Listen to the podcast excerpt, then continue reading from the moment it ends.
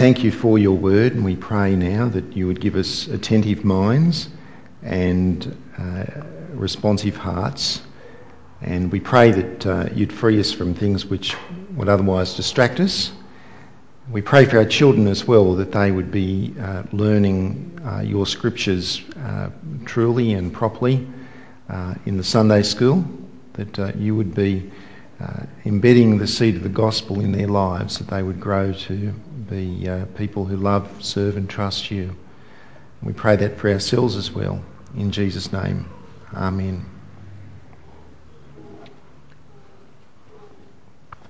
Throughout the world, every society and culture has its expectations about how people will conduct themselves in a variety of different relationships. Uh, it's especially so when it comes to the uh, key relationships of marriage, family life, and work life. Uh, sometimes these expectations in a culture are really good. They help the uh, help think relationships to function uh, well and society to function well. But sometimes they can be not so good um, especially uh, when uh, they uh, lead to unhelpful and ungodly practices that become embedded in a culture over a period of a long period of time. Uh, in our Australian society, we uh, debate issues about relationships. We debate uh, the issues in relation to the differences between men and women and how we ought to be conducting ourselves in our marriages. Uh, there's always discussion about how children and parents should be relating to each other. And uh, there's the ongoing issue that we're working at all of the time in terms of resolving conflicts and competing interests uh, between employers and employees in the workplace.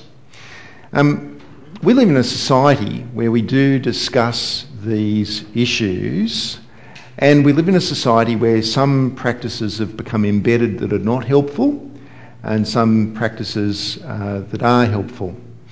Uh, in the ancient world, the most influential, the most influential Western cultures were, of course, the Greeks and the Romans. And uh, they believed that the family unit was the foundational bedrock unit for the well-being of a society and the nation. I think they might have been onto something there, don't you? I think that might actually be, uh, be true. And so the, the Greeks and the Romans established uh, what came to be known as household codes of conduct. Um, uh, sometimes these were actually written down. Uh, codes of conduct as to how you would conduct yourself in uh, these key relationships. And some these they addressed issues such as how should a husband and a wife relate to one another, uh, the responsibilities of children towards their parents, and in a culture which was a uh, culture where they had slavery, uh, it addressed issues uh, uh, in respect to how should the, the slave in the household be relating to the master in the household.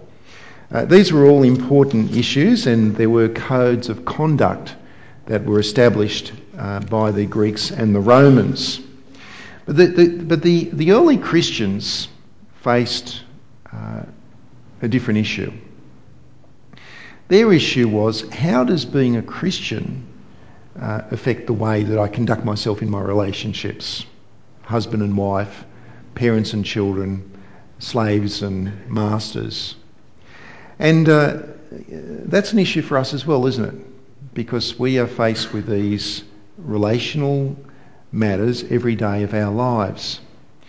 Uh, in Colossians chapter 3, Paul, in writing to the Colossian Christians, addresses these issues, and particularly the issue of what difference does it make when you've got Christ in your life? And as we, we're going to look at this passage, um, Paul, Peter said I'd be preaching on uh, verse 17 through to chapter 4, verse 1 today. I, I can't. Um, well, I could, but we'd be just so skimming the surface. I think we need to spend two or three weeks uh, dealing with uh, this particular passage. And so what, that's what we're going to be doing because when we look at the passage, we're, we're going to notice that there is a there, there are areas in which our Australian culture clashes uh, with with God's way, and uh, indeed it was true in the ancient world that uh, what Paul says in this passage clashed with the codes of conduct that uh, were prevalent uh, in the world in which the Colossians lived. And it's for us, it's perhaps no more so than the very first issue, and the issue which we're going to look at today, and that is the relationship between husbands and wives. Uh, let's have a look at that. Uh, if you open up your Bibles at Colossians chapter 3, verse 18, I'm going to read uh, the first two verses uh, where Paul says, Wives, submit to your husbands as is fitting in the Lord. Husbands, love your wives and do not be harsh with them. Now, if there's one verse in the Bible that kind of leaps off the page and smacks you across the face, it's got to be verse 18, doesn't it? and, uh, you know, as the theologians say, there's been a lot of ink spilt over that verse. You can understand why, can't you? I mean, what Paul is saying here is that Paul is commanding wives to be submissive to their husbands. Now, some people absolutely love this verse. Some people absolutely hate these, this verse. In both cases, I think neither of them actually understand this verse. Uh, and that's the reason why they have such extreme reactions to it. But we need to understand it. How, therefore, should we understand it? Well, what I want us to do is I want us to consider something of what the Bible teaches elsewhere on uh, the issue of the marriage relationship. And in order to do that, we need to go back to the very beginning. We need to go back to Genesis. So I wonder if you might um, uh, come with me in your Bibles back to Genesis chapter 1. Um, Genesis 1 through to 3 is the foundational teaching on humanity and human relations. We could spend an entire series on those three chapters. We're just going to skim the surface today. But I want to um, uh, point out that there are four uh, key truths that we learn about in Genesis 1 to 3 that are important truths about men and women. Uh, the first one is that men and women are created equal. This is the very important point to make. And you see it in chapter 1, verse 27, uh, where uh, uh, the author of Genesis writes uh, So God created man in his own image. In the image of God, he created him. Male and female, he created them. Now, uh, when it talks there about um, man, it's referring to mankind. Uh, some might say humankind, and uh, I understand why. Um, and what it's saying here is that human beings, that we are created in God's image, that we are the image bearers of God. It's, it's saying that uh, we are the, of all of the creatures, that we are the ones that reflect and display God's glory that we are the ones who are created to live in relationship with God, uh, that we are in fact the, the summit, we are the pinnacle of, of all of God's creation. Uh, we're very special. And uh, what it's saying there is that we are made both male and female. And therefore we are of equal value in God's sight. It's a very important truth. Uh, it may seem self evident, but it's an important truth to state that men and women are equal in the sight of God. There's no question about that. The second truth is that men and women are also different. Now, we obviously got different bodies, but we don't just have different bodies, we also have different roles in that relationship. And so, in the more detailed account of Adam and Eve in chapter 2, in uh, verse 18, it states this uh, it says, The Lord God, having created Adam, the Lord God said, It is not good for the man to be alone. I will make a helper suitable for him. Uh, and it goes on to say that uh, after God took the rib out of Adam's body in verse 22, then the Lord God made a woman from the rib he had taken out of the man, and he brought her to the man, and the man said, This is now bone of my bones and flesh of my flesh. She shall be called woman, for she was taken out of man. And for this reason, a man shall leave his father and mother and be united to his wife, and the two will become one flesh. There is that uh, great unity of the two in marriage. But when you put the two key truths together, we see that there is both a quality and that there is an order in the relationship. Uh, an ordering where it is Eve's role to support her husband. It is her role to be his helper. Now, the third truth is the entry of sin into the world. Um, in Genesis chapter 3,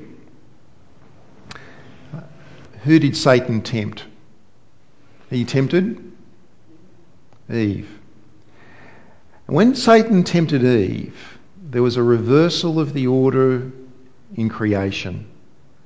The order in creation is that God is the ruler, with uh, man supported by his wife under God's rule, and Satan at the very bottom of the pile.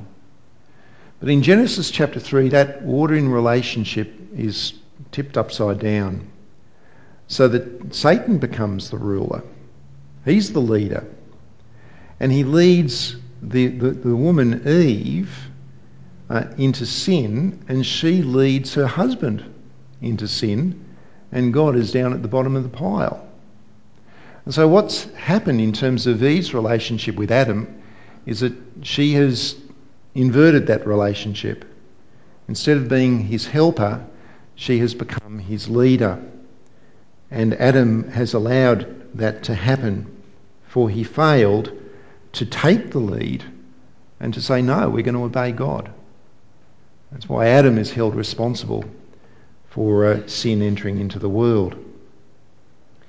And fourthly, one of the outcomes of this is what we see in uh, chapter 3, verse 16. You know, when uh, God uh, says what the punishments will be for the various uh, parties the, the, punishment for Satan, the punishment for the man, the punishment for the woman.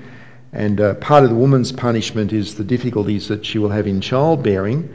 But uh, in chapter 3, verse 16, uh, she, it also says that God says to her that your desire will be for your husband and he will rule over you.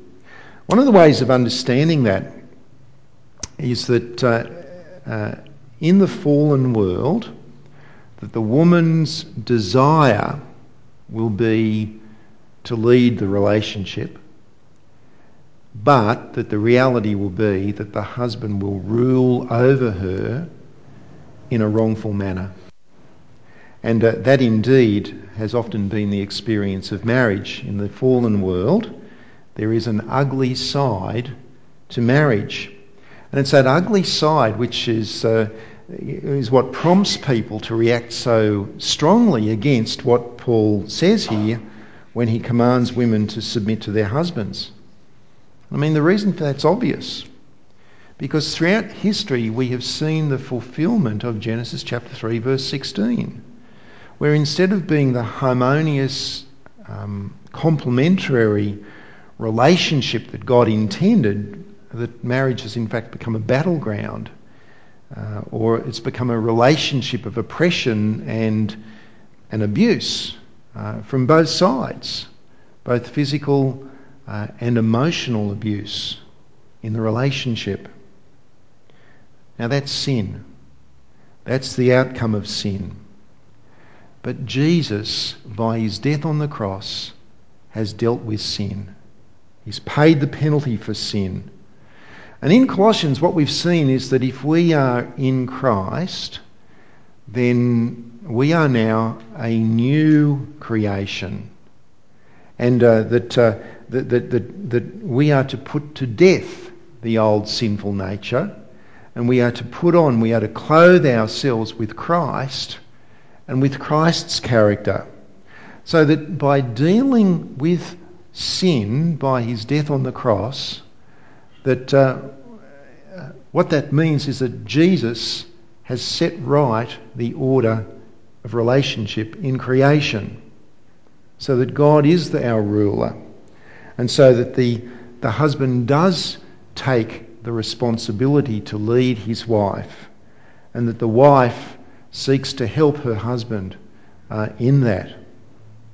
But as the husband leads the wife, he doesn't do so as a boss, he doesn't do so as a tyrant. That's the problem, isn't it? Because a lot of what people have seen, you know, in other relationships uh, is the, you know, old image of the father who rules everything, and it's uh, not a particularly attractive image, and it's a wrong image. You see, it's not about his rights; it's about her well-being.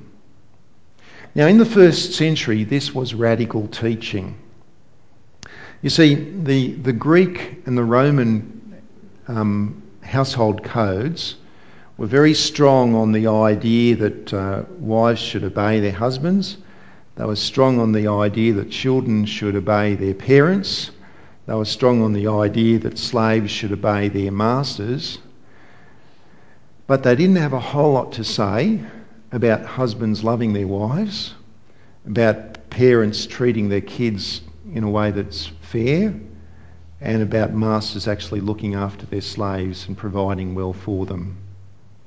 Uh, where they did uh, include those that reciprocal part of the relationship, it was for the benefit of the stronger party. So, for example, uh, when uh, the Greek philosophers talked about the value of, uh, talked about the, the, master actually providing well for his slave. It wasn't for the intrinsic benefit and value of the slave, it was so that the slave would work harder uh, for the master. Um, and so, what Paul's teaching here is actually quite radical, even in the first century. And here, uh, he speaks to men, doesn't he? And he says, Husbands, love your wives. Love your wives. There's a similar passage to this which is in uh, Ephesians chapter 5, where uh, Paul says that the wives should submit to a husband, and he spends about 40 words, 40, around 40 words explaining the command to the, to the wives and then he spends 120 plus words giving instructions to the husbands as to how they should love their wives. And he says, Husbands, love your wives in the same way that Christ loved the church. How did Christ love the church? He gave himself up for her, he died for the church. He put his own interests behind the interests of us and that is how the husband is to love his wife. And the wife must allow her husband to lead her. Uh, that's what it means to submit. Uh, some people um, try to water this down by saying that the word submit doesn't really mean submit. You see it particularly in the way that they handle the Ephesians 5 passage where Paul says to submit to one another out of reverence for Christ. And then he says, let me show you how that works out. Hus- you know, wives, submit to your husbands. Um, children, obey your parents. Slaves, know, obey your masters. And the reciprocal nature of those relationships. So some people say, well, submit doesn't really mean submit um, because you're supposed to, everyone's supposed to submit to everyone else. Uh, that's, uh, and it, uh, in, in fact, it just means be nice to them or be compassionate or be understanding of them. But that's not the word that Paul uses. The word he uses is submit. If he wanted to say be nice to them, be understanding of them, etc., he could have used the words that uh, translate as those words. The word submit uh, refers to a relationship uh, which involves at least two parties where one party has a, uh, has a rightful authority and a rightful responsibility to lead in that relationship. Uh, that's what the word submit means. And so here, uh, Paul says that the, the wife is to submit to the husband, which means to allow him to take the lead. Now, how does this work out in practice? Well, I don't think it's a matter of listing all of the kinds of decisions that could be made. um, it's, it's, a, it's an attitude. It's, a, it's an attitude of love and respect. Uh, it's an attitude of the, the wife having a respect for her husband and, and allowing the husband to lead. It's an attitude of the husband wanting to serve his wife and to love her and to do what's right for her. And in any relationship, it's going to play out differently uh, according to who the people are. Uh, because in the vast majority of decisions I know in our own household, that uh, the person who makes a decision is the person who's just best equipped to make that decision. Uh, and, you know, when the decisions involve both of us, we work together to try to resolve those, uh, to make those decisions. But in the end, uh, it is the husband who is to take the lead, and the wife needs to allow him to do so and to respect that. Sometimes, of course, there'll be the, the very clear situation where, after uh, you know, rightful uh, discussion, that the husband and wife cannot find agreement um, on a particular issue. And in that event, where you can't come to an agreement, somebody needs to have the authority to make the decision, don't they? That's true in a lot of relationships.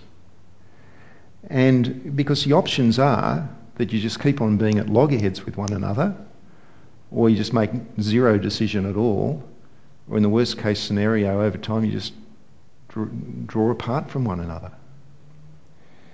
Somebody has to make the decision, and that somebody should be the husband. But how should he make that decision?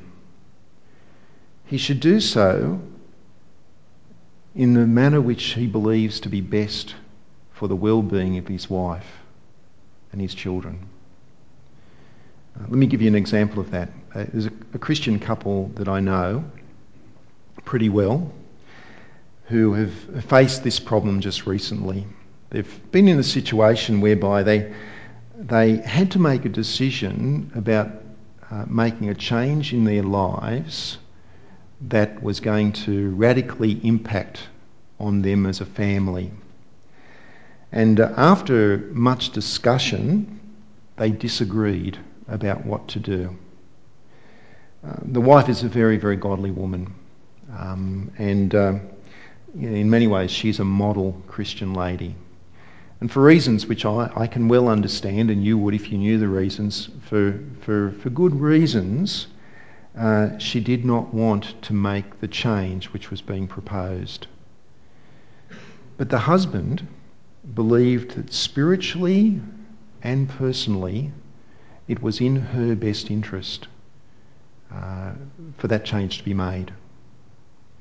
And he is the one who has to present her to Christ.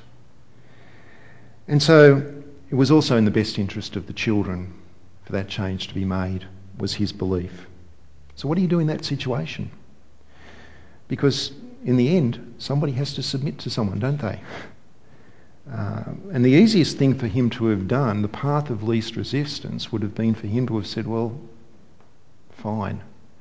I mean, I think it's better if we make this change. You don't. Doesn't matter we won't bother. But he didn't do that. Instead, he took the lead. And for over 12 months, and I observed this, uh, and I spoke with him about it, over 12 months, he gently helped his wife to, to overcome the issues that had been troubling her about this decision. He listened to her. He understood her concerns and he worked at trying to find some solutions to those concerns. And so, as Paul says in verse 19, he was not harsh with his wife, he was loving. Uh, uh, and he, did, he didn't just say to her, Look, I don't care what you think. We're going to do what I'm saying because I'm the leader. That would be sin. No, he was loving. But, and this is the point I want to make, he led. He led. And that was a difficult path to take. That was the difficult path, but it was the right path. And she, as a godly woman, uh, came uh, to the view that although it was difficult for her, that she knew that her husband was not acting out of self-interest, but out of love and about, out of his view of what was best for the family. And uh, she has accepted his leadership in this matter. She's allowed him to lead. And uh, that's evidence of the importance that they place on the scriptural teaching in relation to the marriage relationship. And I believe it's a good example of how this passage would work out in practice in that very, very obvious situation where, in a difficult issue, that the couple could not come to an agreement. Most matters don't come to that, and most matters aren't as important. Um, but the important issue there is for the husband to lovingly lead and for the wife to accept his leadership. Now, by the way, do you think that it is always right for the woman to submit to the husband? Are there situations where a godly Christian woman may legitimately decide to not submit to what her husband wants? There are, aren't they? There are. What would be an, an example of that, do you think? What would be a situation? Yeah, that's right. See, it's interesting in, uh, in verse 18 that the woman, the wife is to submit to the husband uh, as is fitting in the Lord. I think there's two ways you can interpret as is fitting in the Lord, and they're both legitimate. Uh, one is to say that the general principle of um, submission is what is fitting in the Lord. Uh, the other way of understanding it is that it's a condition on her submission, that she is to submit uh, in, in ways that do please the Lord. So if, that if a husband is to be wanting to uh, lead his wife into sin or lead his wife away from God or away from fellowship with God's people, then she needs to put the commands of God first, and she needs to uh, she needs to hold her ground and uh, and obey God rather than obey the husband, because it's our obedience to God is the prior relationship. Uh, that takes great faith and it takes courage to do, uh, but in the end it's actually the best way of serving the husband as well. To stand firm in her obedience, uh, irrespective of the pressure that might be placed upon her. God will honour that. So, there's a few interesting issues to work through from this passage. Um, but what we see here is that the order of relationship in marriage, it's not about a man selfishly imposing his will on his wife. It's about a man and a woman created equal in God's sight, but who have differing roles in the relationship. And the, the problem that we have is that we often confuse someone's value with the role that they have. That's, that permeates through the whole of our society. We value people according to their role rather than according to the fact that they've been created in the image of God. But value and role are not the same thing. Um, let me show you a really clear example that uh, proves that. If you go to 1 Corinthians chapter 11 for a moment, if you wouldn't mind, 1 Corinthians chapter 11.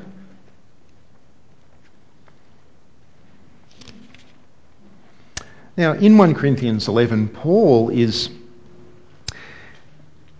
he's dealing with uh, some issues that were going on in the Corinthian church, uh, which uh, are specific to the Corinthian church. And he's wanting to talk about how people are relating to one another in the context of their church gatherings. Uh, there's a lot that we could expand on from 1 Corinthians 11, but I just want to draw your attention to uh, just one key uh, verse in there, and it's verse 3. Have a look at verse 3. He says, Now I want you to realize that the head of every man is Christ. Do we have any problems with that? No problems with that one, do we? The head of every man is Christ. And the head of the woman is the, what does it say? Is the man. Well, that's the, that's the one we're talking about, isn't it? Right? But I want to refer you to what he says next, where he says that the head of Christ is God. The head of Christ is God. Now, we know from the, the teaching of Scripture that uh, Christ is God that uh, we know that there is one God, three persons. Uh, there is God the Father, God the Son, God the Holy Spirit. One God, three persons. The mathematics doesn't add up, but we're talking about God here, folks. we're talking about God. Father, Son, and Holy Spirit, all equally God, but yet they are different. Equal, but different. And here within the Trinity, we see that there is an ordering of relationship uh, within God Himself. So that the, the Holy Spirit is sent by the Son, right? And the Holy Spirit gives glory to the Son. Uh, the Son has been sent by the Father. The, but, and the, the Son gives glory to the Father. The Son obeys the Father. You see that? There's, within the Trinity, there is, an, there is a quality because Father, Son, and Holy Spirit, they're all equally God, all equally God, but yet there is leadership and there is submission within the loving relationships of the Trinity. So that the fact that Jesus submits to the Father, does that make him any less God? Does that make him any less valuable? No. Function and value are not the same thing. And, and that is important in many relationships, as we'll see next week when we look at parents and children. Are children any less valuable than their parents? No. Do they have equal authority in the relationship? Come on. No. No. There is a, uh, there, there is a, an orderliness in the relationship. And you see that uh, not just in family life, you see that in work life as well, uh, where some are managers and some are not managers, and so on.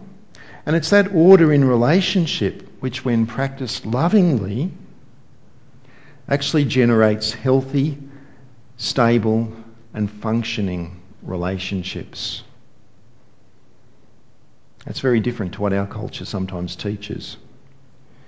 Indeed, you know, we, we can even be tempted, we take a verse like this, we can be tempted to study it extra, extra hard uh, not because we're trying to work out how can, can we understand this so that we can live according to it, but we're trying to find loopholes. People are studying this passage with great effort to see if they can find a loophole. One of the loopholes that people have um, thought about in relation to this and other passages where uh, the Bible teaches the same thing is that they say that uh, what Paul is doing here is that he's just reflecting his first century culture. Have you heard that one before? And certainly there's a lot of stuff in Paul's writing that's very cultural, and we need to try to understand the culture so we can get the right application for us here today. But they say that in relation to this, that Paul is just reflecting his culture. I've already shown that his culture didn't have the complementary, uh, uh, the, the complementarian view that he's espousing here. But more than that, uh, in other passages where Paul teaches the same sort of thing, he doesn't root his argument in culture. He doesn't say, uh, for example, in 1 Timothy chapter 2, uh, verse 11 and following, I think it is, uh, where he teaches the same relationship between men and men and women, he doesn't say that you should practice your relationships this way because this is what our culture says. No, rather, what he does is he roots the argument in creation itself. He says it was Adam created first, then it's Eve. So Paul himself roots the argument in creation. And uh, friends, if it stems from creation, then it flows through to the new creation. It flows through to those of us who have been forgiven and have been changed by the gospel, uh, where the created order of relationships is set right again.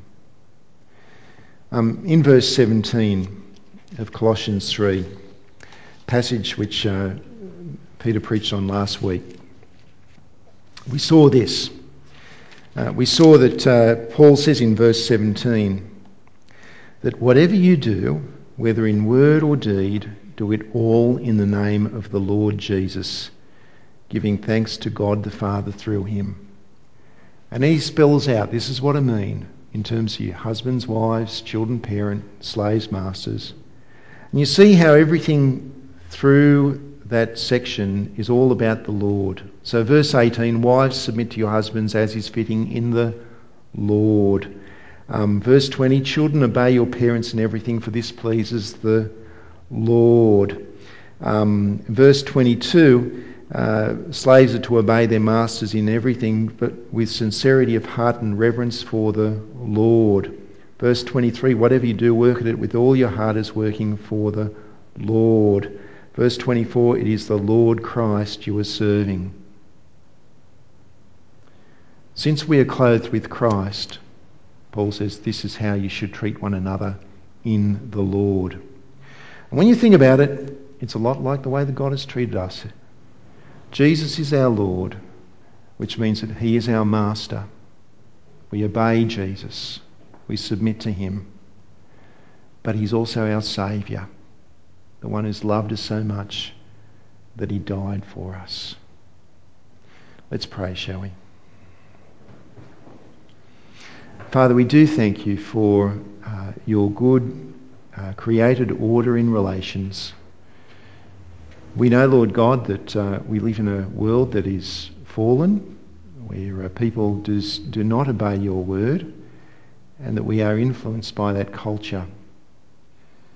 We pray, Father God, that as redeemed people, as part of the new creation, that uh, you would help us to work through our relationships in a way that honours and pleases you. Help those of us who are husbands to, uh, to, to, take on the, the uh, responsibility to lead our wives and our children uh, in, in ways of godliness, uh, to not uh, slacken off on our responsibilities in that regard. We pray for the wives amongst us that you would uh, help them to be supportive of their husbands, make it easier for their husbands to lead in a way that is godly.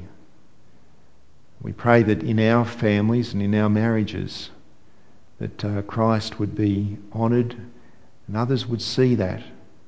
Indeed, that it would be attractive for some to turn to the Saviour themselves. And we pray these things in Jesus' name. Amen.